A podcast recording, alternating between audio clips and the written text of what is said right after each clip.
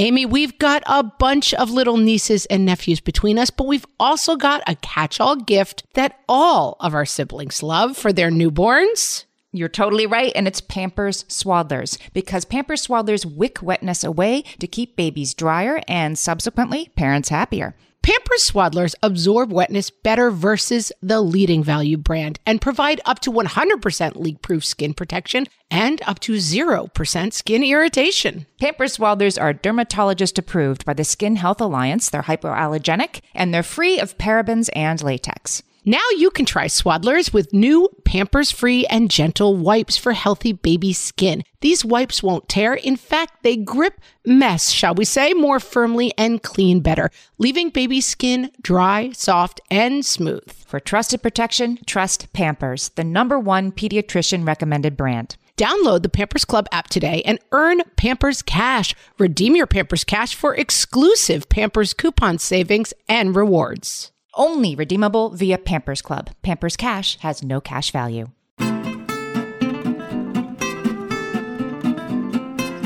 Welcome to Ask Amy from What Fresh Hell Laughing in the Face of Motherhood, solving your parenting dilemmas one question at a time. This week's question is from another Amy. She's on Facebook, and she said, How can we help kids who are sad about missing milestone experiences right now? How do we make them feel better? Great question, Amy. You don't say how old the kid is that you're asking about, but no matter what age your kid is, this hits them hard. I have a 12 year old who is missing her spring play. I have a 15 um, year old who's missing a chorus tour, and a 17 year old who is missing his entire spring season of a sport he really, really loves. The best advice that I can give you about this, how I've tried to apply it with my own kids, is to remember that their hard is hard. This is something that I took from uh, an old writer blogger friend of mine who is Heather of the EO, Heather of the EO on Twitter. And she wrote a piece that has stayed with me for 10 years, not about this moment, just about life, saying your heart is hard. It's okay that your struggle isn't the same as other people's struggles, it's not as real, it's not as dire. Your heart is hard, and it's okay to own it and feel bad about that. So, the most important thing I think right now is that it's not our job as parents to put it in perspective for them. If your daughter's crying about how there might not be cheerleading camp, your job is just to listen, is just to say, I know that'll be so disappointing. I know that'll be so weird. It's not to offer reassurance, we can't. It's not to remind her that there are some kids whose grandparents are in the hospital. You know, it's it, it's none of that will make it any better. They just want to be heard. And, you know, it occurs to me that for our kids, I mean, of course, this is the biggest thing that's ever happened in their lives so far. But to them, like the school play is the second biggest thing and maybe tied for first, actually, in their perceptions. And that sort of blind spot on their part is a good thing because it means that we're doing a good job taking care of them and protecting them from the things that they don't need to grasp or understand. I think one thing you can do without minimizing how sad they get to be about the missed milestone is to lean into this sort of alternatives. My niece, who's in grade school, plays in a rock band, like a school of rock kind of thing. And they usually get to play at the Hard Rock Cafe in their town. That's not going to happen but they're going to do a Zoom concert where each of the kids is playing on their instruments at home and listening on headphones. And we did a Zoom family call last night where we all, all her aunts and uncles, made a big fuss about that. Told her we definitely wanted to know when it was going to be because we were all going to be on Zoom watching and cheering her on. It's a bigger audience of her relatives than she would have had if it was at the Hard Rock Cafe.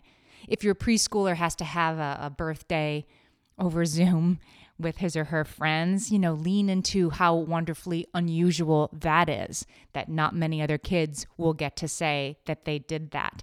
You know, make the silly TikTok video of him picking up a piece of cake and handing it to the camera, and then the cousin in the other state taking the cake.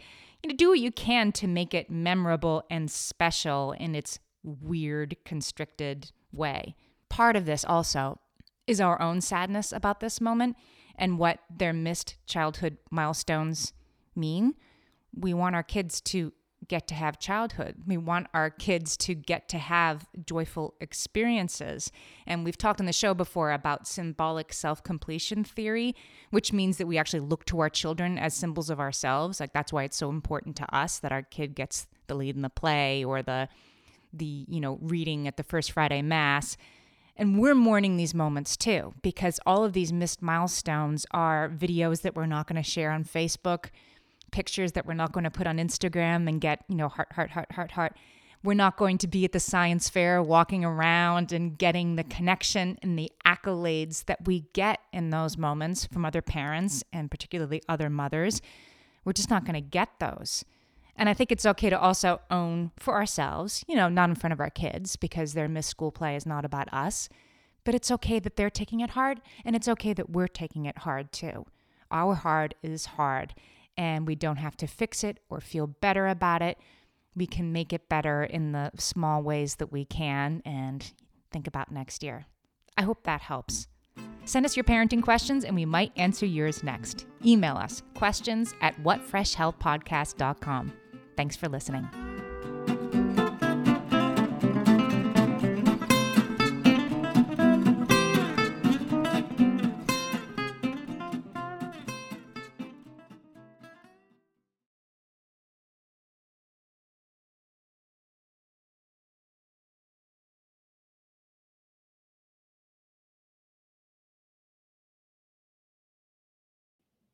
Feel like you're the martyr in your family? You're not alone. Hey, this is Joanne. And Brie. And we're from the No Guilt Mom podcast. Brie, we talk to a lot of moms. Yeah, we sure do. And if you're a mom who has a to do list that is so massive that you get overwhelmed and you shut down, or if you fall into the habit of doing everything for everyone and don't know how to change it, we can help you become a no guilt mom. We're going to take you from family martyr to family model. That's role model, so that you role model the behavior that you want to see out of your kids. You're going to go from being tired and overwhelmed to energized and guilt free. Every week, you'll get actionable strategies that you can implement right away from the experts that we interview and from us. We also have a whole lot of fun, so check out the No Guilt Mom podcast everywhere you listen to your favorite shows. If you're a parent, I invite you to join us at the Mindful Mama podcast, where it's all about becoming a less irritable, more joyful parent. With sometimes hilarious and always thought provoking experts and friends, at Mindful Mama, we know that you cannot give what you do not have. And when you have calm and peace within, then you can give it to your children. I'm Hunter Clark Fields, and I can't wait to see you there. Listen in to the Mindful Mama podcast.